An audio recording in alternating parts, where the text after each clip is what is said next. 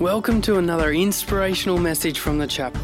We pray this message encourages and inspires you. If you would like any more information, check out our website, thechapelcollective.com.au. If you don't know me, my name's Jason. It's my privilege to be able to speak to you again this morning. We're going to continue our walk through the book of Acts. And this morning, we're talking about the conversion of Saul, which is Acts chapter 9. But before we do that, let's pray. Dear Father, we thank you that we have your great word. And we thank you that through it, we can see how your hand has been on all of us and all of history throughout time. And we thank you, Father, that you are bringing all things together for your great purpose.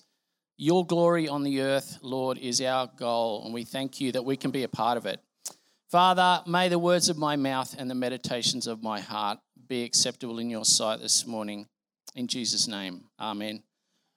Okay, so Acts chapter 9. Last week, Bron talked to us about a rather sad but inspiring episode, which was the death of Stephen, the first martyr. And we're going to follow on immediately behind that. You'll recall there was a character in the kind of on the side holding all the clothes. That was Saul. We all know who Saul is. We know he becomes the Apostle Paul. No mystery there. But we're going to continue on learning more about his experience. So let me read to you Acts chapter 9, verses 1 to 19. Am I in the way a bit here? Here we go. All right. Get my text out. Forgive me. Meanwhile, Saul was still breathing out murderous threats against the Lord's disciples. He went to the high priest and asked him for letters to the synagogues in Damascus, so that if he found any there who belonged to the way, whether men or women, he might take them as prisoners to Jerusalem. As he neared Damascus on his journey, suddenly a light from heaven flashed around him. He fell to the ground and heard a voice say to him, "Saul, Saul, why do you persecute me?" "Who are you, Lord?" Saul asked. "I am Jesus, whom you are persecuting," he replied. "Now get up and go into the city, and you will be told what you must do." The men traveling with Saul stood there speechless. They heard the sound but did not see anyone. Saul got up from the ground, but when he opened his eyes, he could see nothing. So they led him by the hand into Damascus. For 3 days he was blind and did not eat or drink anything. In Damascus there was a disciple named Ananias. The Lord called to him in a vision, "Ananias." "Yes, Lord," he answered. The Lord told him, "Go to the house of Judas on Straight Street and ask for a man from Tarsus named Saul, for he is praying. In a vision, he has seen a man named Ananias come and place his hands on him to restore his sight." "Lord," Ananias answered, "I have heard many reports about this man and all the harm he has done to your holy people in Jerusalem, and he has come here with authority from the chief priests to arrest all who call on your name." But the Lord said to Ananias, "Go. This man is my chosen instrument to proclaim my name to the Gentiles and their kings and to the people of Israel. I will show him how much he must suffer for my name." Then Ananias went to the house and entered it. Placing his hands on Saul, he said, "Brother Saul, the Lord, Jesus, who appeared to you on the road as you were coming here, has sent me so that you may see again and be filled with the Holy Spirit." Immediately something like scales fell from Saul's eyes and he could see again. He got up and was baptized, and after taking some food, he regained his strength. Alrighty, so a bit of context. When is this all taking place? This is probably a year to 18 months after the resurrection of Jesus. And now where, I've got this kind of dodgy map here. I hope you can see that okay. And forgive the poor quality, because this was the best map I could find that showed all the pieces that I wanted to show you. For starters, we've got Jerusalem right down here at the bottom. And we have Damascus here, this is about 200 kilometres, this distance. And you can see up here, and we'll learn about Tarsus, because that's where Paul's from, Saul, is up here. So that's the region that we're talking about. So we've heard that Saul was setting out on this 200-kilometre journey. In fact, he was almost there when this all happened. So there was a large Jewish population in Damascus at the time, about 40 synagogues. That's a pretty decent community. Josephus, the Jewish historian, apparently reported that at one time 10,000 Jews were killed in Damascus, and that probably was by the Romans. I haven't read that particular text. during the Great Rebellion in 70 AD. So there was obviously a very sizable Jewish population in Damascus. Now, at this point in the story of Acts, we don't really know much about Saul. Those of us who have been in church a while will know much more about Saul or Paul. We know he was born in Tarsus, at that time a free Roman city in Cilicia. This is modern-day Turkey up here, this whole section. And Paul, or Saul, therefore became a free man of that city, hence his Roman citizenship, which will become relevant later in the story of Acts. His parents are both native Romans, or they are native Jews, but they have Roman citizenship. He calls himself a Hebrew of Hebrews. He was of the tribe of Benjamin, which adhered to Judah. His education was in the schools of Tarsus first, which was kind of a little Athens, so the education was highly prized. He would have studied the philosophy of the Greeks and the poetry, so really well educated, and then he subsequently went to Jerusalem to study under Gamaliel, study divinity and the Jewish law. So Saul's motivation here was to crush this emerging movement, which he would have absolutely seen as a grave heresy to Judaism. Why would you follow a dead guy when we have all of this history and all of this wondrous tradition that he felt was being put at risk by the followers of the way? Now, I've called this next part Master of Time and Space, which sounds a bit grand, but really I was looking at this and nerding out completely. I was loving this passage because there's so many connections and God has woven this fabulous story together over all of this time to bring Saul to this particular place. And the conversion of Saul, let's face it, it's one of the wonders of the church. I don't know how many people read this old book, Who Moved the Stone? Anyone? Who Moved the Stone? Grant, thank you, Suze. Written by a guy, pseudonym Frank Morrison. He was a journalist and he was an avowed atheist, and he determined, another one of these stories, determined to debunk the story of Christianity, and he attacked two pillars. Obviously, he had to attack the resurrection of Jesus, but the other pillar was the conversion of Saul. It was impossible that this story could be correct. But of course, he came up against the truth of the gospel in the process and ended up giving his life to Jesus. But the conversion of Saul is immense in terms of its value for those of us looking for evidence for our faith. The amazing account of Saul's conversion is compelling evidence for what could explain this abrupt and total about-face contained in this very brief account. Saul was a very zealous advocate for his faith. He wasn't apathetic about this at all. He was banking everything on it. He was rolling the dice and putting everything on that number. He was all in for his faith. And so he was not a likely candidate for conversion, to the point that at the ends justified the means. His mission was to eradicate the way, since it apparently posed a grave threat. And yet, in the space of 3 days, he becomes the greatest advocate for Jesus' church on the earth, apart from the Lord himself. It's a wondrous illustration of God's mercy and also his salvation power. Even the chief of sinners is not beyond grace. So, remember that.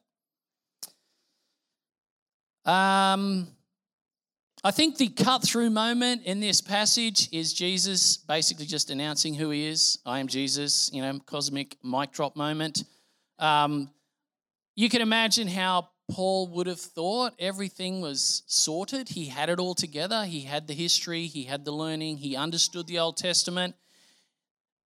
And then he meets the risen Jesus and everything comes apart under his feet.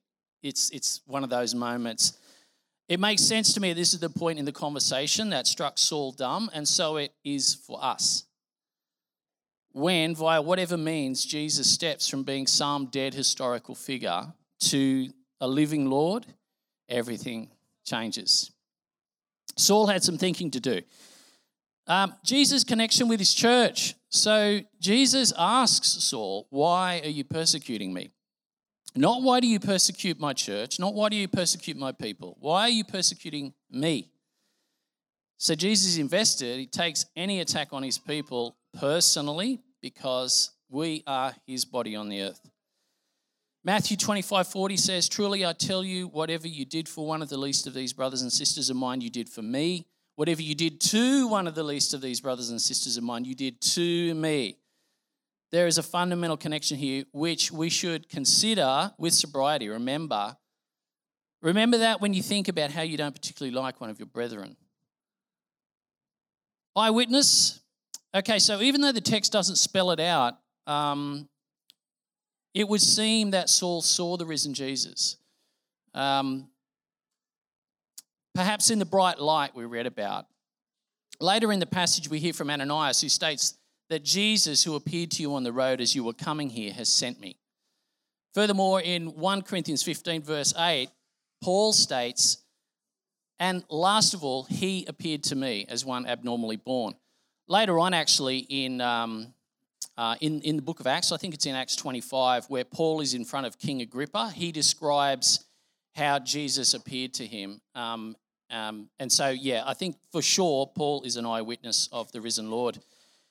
Now, funnily enough, last time I was here on the platform, I was talking to you about Ananias and Sapphira, and now I'm talking to you about Ananias again, but this is a different Ananias, as you well know, because that Ananias had a grisly end. This guy is still kicking, at least at this point, and his reaction to Jesus is very different. His reaction to the instructions of the Lord are understandable though, right? He may have been one of the followers who actually escaped from Jerusalem after Stephen's martyrdom. And so he knew that Saul represented a real threat to the way and himself personally. So the NIV actually says, as I read, "I have heard many reports about this man and all the harm he has done." While I was researching this, I was reading different versions of this text, and I read the Message paraphrase because, you know, why not? It's awesome. And instead of saying, "I have heard many reports about this man," it says, "Master, you can't be serious."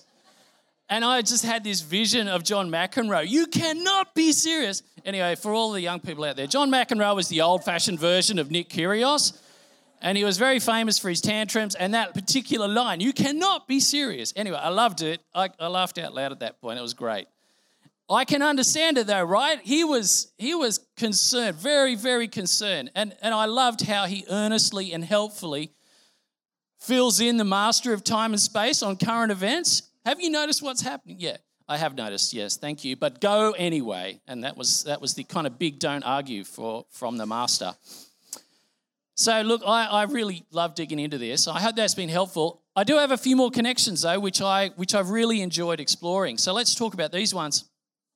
The importance of properly positioning this relatively short text against the rest of the Bible is so high. So first of all, I want to talk about David versus Saul, right? And this is so cool because when you think about it, we are having a reenactment of the contest between David and Saul from the Old Testament. Right, so David versus Saul, and now we have the son of David versus the son of Saul, or his namesake. Think about the murderous rage of King Saul in his pursuit of David. It's akin to the feeling Saul now has towards Jesus and his church. And as before, the son of David has compassion on Saul. But this new David, the true David, rescues, restores, and renews Saul and makes him a new man and entrusts him with a mighty work on the earth. The next really cool connection is the sign of Jonah. You can't have missed this. Saul, struck blind, eats nothing for 3 days and 3 nights. The pattern is clear to all that have some knowledge of the Bible. Saul is following in the steps of his master through this rebirth into the kingdom of God. Like Jonah in the whale for 3 days and 3 nights, in darkness, eats nothing, drinks nothing. Jesus in the earth for 3 days, eats nothing. Now Saul in darkness for 3 days and nights. I love it. This is our God establishing and maintaining his beautiful patterns throughout history. The blind see. Immediately something like scales fell from Saul's eyes and he could see again. Let me read to you from Isaiah 42 verses 6 and 7. And this is the prophet Isaiah talking about the suffering servant. "I will keep you and I will make you to be a covenant for the people and a light for the Gentiles, to open eyes that are blind, to free captives from prison, and to release from the dungeon those who sit in darkness." This is just the sweet marrow of this story. It's coming out. As because Saul, who could probably recite most of the Old Testament from memory, could not see that the Scriptures had foretold had come. He knew it all. He knew all the text back to front. He could recite it, but he couldn't see it. He couldn't see it. And yet the Lord opens his eyes, the scales drop, and realization dawns. The Message paraphrase even titles this whole episode, The Blinding of Saul. Not the conversion of Saul, the blinding of Saul. He had to go down into the darkness and come out resurrected. This is a bit of a laugh. Straight street, okay, weird sexual connotations around straight and whatever these days, but that at that time, I loved it because straight street, you know, Jesus is setting Paul straight. You get the connection. I love that. Apparently that street still exists in Damascus, by the way, if you're ever, in Syria. You can have a look at it. Finally, Gamaliel, right? Gamaliel was Paul's teacher. He was the revered and highly respected Jewish teacher who provides advice to his colleagues regarding the treatment of Peter and the apostles in Acts 5, which was shortly after the last passage that I was up here about. You'll recall that they'd been brought before the Sanhedrin. They'd been out doing their thing, preaching Jesus, healing the sick, and they'd been hauled in front of the Sanhedrin.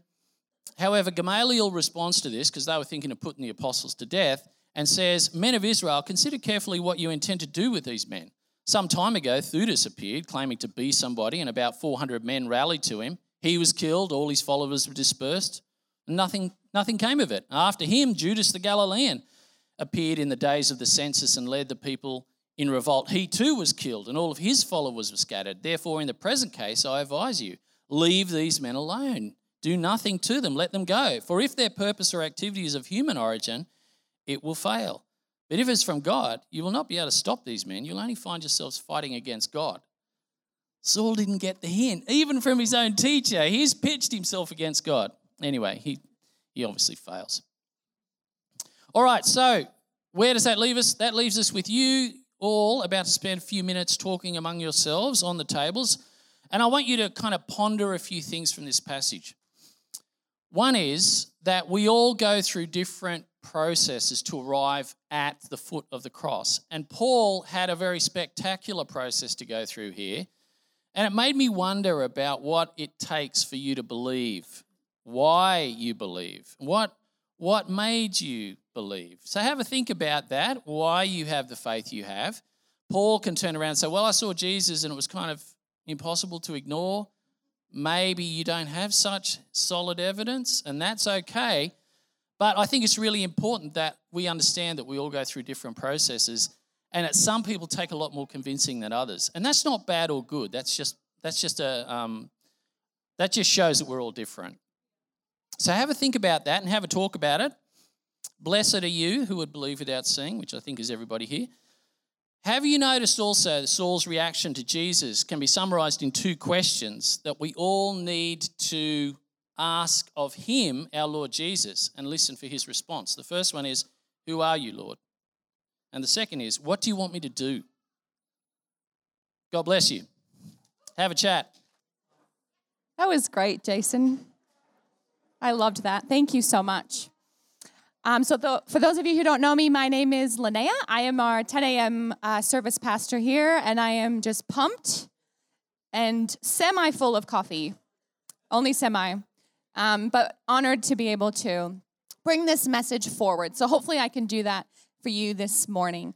And the thing that I loved when I was reading through chapter 9 was I loved Ananias. He was like who I was like, I hope I can be like this guy. But the biggest thing and the title of this message that I have is, what are you known for? What are you known for? And as Bron so beautifully preached last week and as Jason just detailed for us, there's so many things about Saul. Saul had a reputation. Saul was known for something, and it wasn't quite good. At the start, it wasn't good. Saul was known for speaking out murderous threats, right? Persecuting Christians, dragging men and women out of their houses. And this paints a picture of a man that you and I would likely want to avoid and have absolutely nothing to do with. asking ourselves questions about his parents, like, how could they have raised this man like this? And how could this hatred be acceptable? Who's standing up to this guy? But like you and like me and like Saul, we carry a reputation with us. And I remember when I first moved to California from Minnesota, I was a completely different person, and I'm a completely different person than I am now. But I remember feeling different in myself. And then when I moved to Australia from California, I also felt really, really different. And I've come to realize that while true, when we leave things and places that are really comfortable for us, it's also when we leave people. When we leave people and people that know us because of how they see us or experience that they have that I didn't have anymore because those relationships were no longer in my proximity. And it's also true of our reputation because somehow, in some way, other people inform us to a degree who we are. Now, whether we should allow certain people to do that is a different question. But the reality is that we perceive and we respond in certain ways based on how people speak about us, how people speak to us, how much or how little time they give us. Do they listen? Do they make eye contact? Are they constantly distracted while we speak? Whether we're liked, do people seem to gravitate towards me, or do they kind of just avoid you like the plague and want nothing to do with you? All of these interactions shape messages that internally inform us about who we are or about another person or even about situations that are happening. And in reading in this account in Acts, we are informed based on how Saul is treating other people and how people are speaking about Saul, we make a conclusion. Saul's a bad man. He's a terrible person. But the first point that I want to make because of this conversion is this. Point number one, don't start with the conclusion. Don't start with the conclusion. When you and I start with conclusions about a certain person or situation, we come already with our minds made up. Our hearts are closed, thinking we understand a full picture of something. I recall this so easily with COVID. Situations that I'd have personally or I'd hear from other people. And it was so challenging to have conversations because people just kind of wanted you to join their conclusion club, right? Can you join my conclusion club? How about I bring you to my conclusion club? And though having challenging conversations and being honest with one another is beautiful and good and powerful, and we encourage that, how we lead into those situations or thoughts, and even having our hearts and minds either open or closed, can lead us to not fully understand, and we lose out, and it achieves what the enemy desires, division, and that's what he wants us to have, or doesn't want us to have. Matthew 12:25 says this, which it says 22 to 28, but every city or house divided itself cannot stand. It cannot stand. And so starting with a conclusion is not a godly way of engagement. And how do we know this is true? Because godly mindset is this. In Romans 5:8, which is, by the way, written by Paul, which is Saul. Funny, he became wise. But God demonstrates his own love for us in while we were still sinners, Christ died for us. So while is used both in the past and the present tense. So while in your past and while still presently, you and I are still mucking up all the time, Jesus still thought you were worth dying for. You were worth dying for. Your badness or the things that you did or the things that he knows that will happen and do in the future didn't stop him from seeing potential in who you are today and what he can do in your life. So don't start with a conclusion. And as we know, Ananias, he was terrified to go and pray for Saul. He knew what Saul had done. He spoke to God about how he felt. But irregardless, he did what God told him to do. And you know what he did? He called him brother. He said, if God's going to accept this man, so am I. And I'm going to trust God with this man and the way that God sees him. Because if God isn't done with him, then I won't be either. And it's there that Ananias' open mind actually allowed him to be a part of a miracle the miracle of his eyes and the scales falling off, and for him to see in complete lack of blindness for the first time. Saul was radically converted. God changed him from the inside out.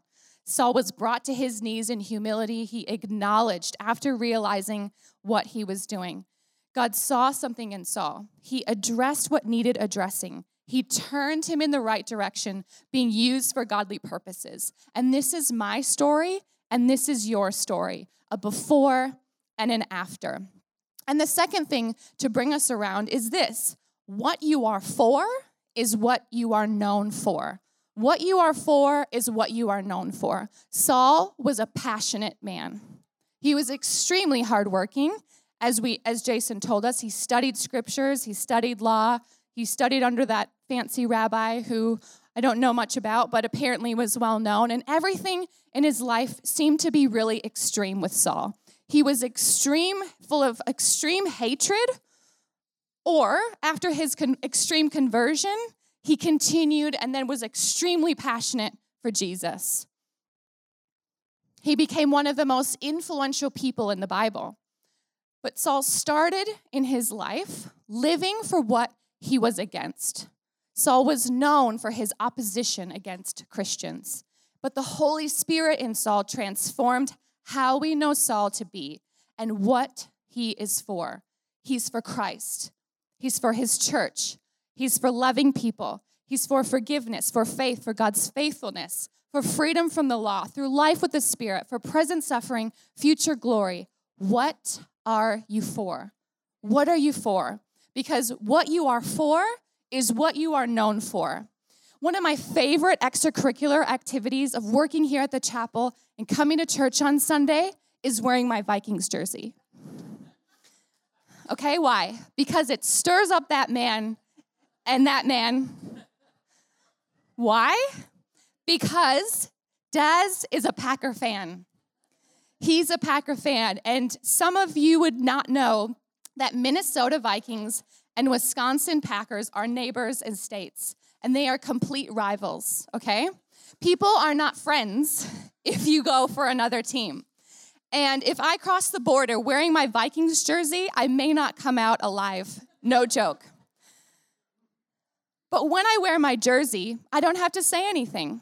It says what I'm for, right? It says what I'm for, but it also says I'm not for the Packers.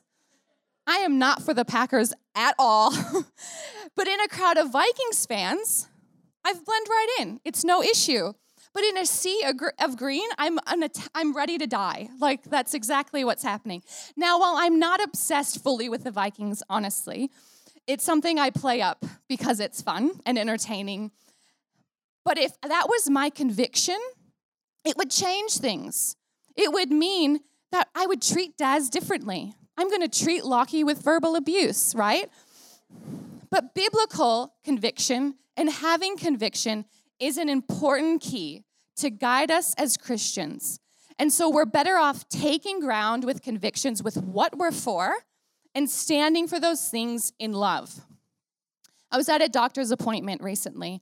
And this lady, she was beautiful, Indian gal, and she's like, "Oh, what do you do?" And I'm like, "Oh, I work in a church, and I do ministry and whatever." And she obviously doesn't know much about Jesus. And she, if you're married or have kids, you don't need to close your ears. But if not, you can close your ears. It's fine. And she's like, "So when you get your period, like, are you able to pray for people and like speak?" And I'm like, "Yeah." And she goes, and she was literally devastated. She goes, "Wow, like, I can't do that. Like, my faith doesn't allow me to come in and pray." And, like, I could see how she had not known about Jesus and the New Testament. And so I started talking to her about, like, New Covenant and clean and unclean. And it was a very deep doctor's appointment, okay? Very deep.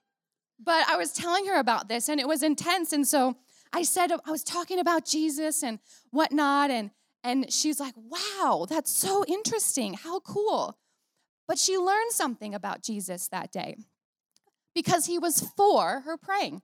He was for her being in church, no matter if she was a male or a female, or if she had her period or not. I'm like, none of them know when I have my period, and I'm not telling them.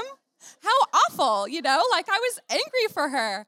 But the thing was, is I then started speaking on behalf of Jesus, because I don't know him the desire and as much as I wish I did, but I know him enough to know that he would allow her to come whenever. And so then I started speaking for him. And so live with what you're for, but speak. If you know that something isn't what it is, with conviction and in love, speak. And the third point is this, that God speaks first. And it's very good. It's very good. In the book of Genesis, God spoke, and things were created. You know, things of beauty. Like, he didn't speak, and I was like, oh, that's junk. You know, his things of beauty. First, he spoke the light. And then God spoke boundaries between water and land. And then God spoke of living creatures and plants. And then, of course, me and you. And then he said, when God speaks, things happen. And when God speaks, he calls them good. And when God spoke about you, he said, you are very good. He said, you are very, very good. God speaks over what he sees in you.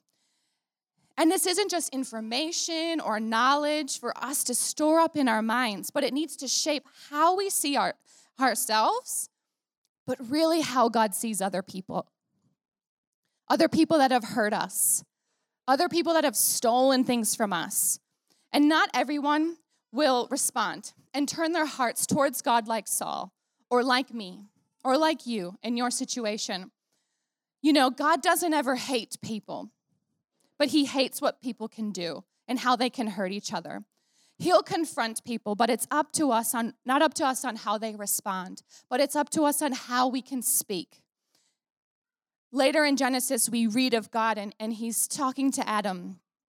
And he actually gave Adam the ability to start naming things. The ability to call, that's a duck. Cool, that's going to be a duck. That's an elephant. Great, that's an elephant. A turtle, you get the picture. He started naming things. So first God speaks, but then he gives you and I the ability to also speak. There is no other creature that has been created that has an ability to name and speak like mankind, that God entrusted us to name and label things. Because we too, when we speak, we create things. We name things. And I think that you and I, God would have us speaking and naming things to build up, to encourage, to lovingly correct, to love, to spread kindness and care. So does who and what you're naming sound like God? Does it sound like God? Is it good? Is it very good? Are you speaking into situations with love? God spoke to Saul. And some of you this morning need to hear that God speaks for you. God fights for you. So don't start with the conclusion. What you are for is what you are known for. God speaks for us, and it is very good. It is very good. So let's just pray into that this morning. Lord, thank you. Thank you so much, Lord, that you have our life. You have our reputation. Thank you that you can take people and situations that look hopeless like Saul and transform them into people that are used for your gospel, situations that are used for your good. And God, I pray for each person sitting under the sound of my voice right now to receive a fresh anointing from you this morning, knowing, God, that you love and care for them deeply. We pray, God, that you'd help us to be people that don't start with a conclusion, that we would live with what we're for, and that we would be able to do that in love, God. I pray that we'd be able to receive your love this morning for ourselves, knowing that you speak good over us. And I pray for any situation or any person in our life, Lord, that we struggle with, God, that you'd help us to be careful with how we name things and to trust that you work everything for the good of those who love you and are called according to your purpose. And it's in Jesus' name I pray. Amen. Amen. Thank you. Hey again. Thanks so much for joining us on this podcast. Whether you are new and exploring your faith or a follower of Jesus, there's a next step for you. There is always room to grow, more to be done, destiny to be pursued, and people to be reached. So what's your next step? To find out, head over to thechapelcollective.com.au. And thanks again for listening.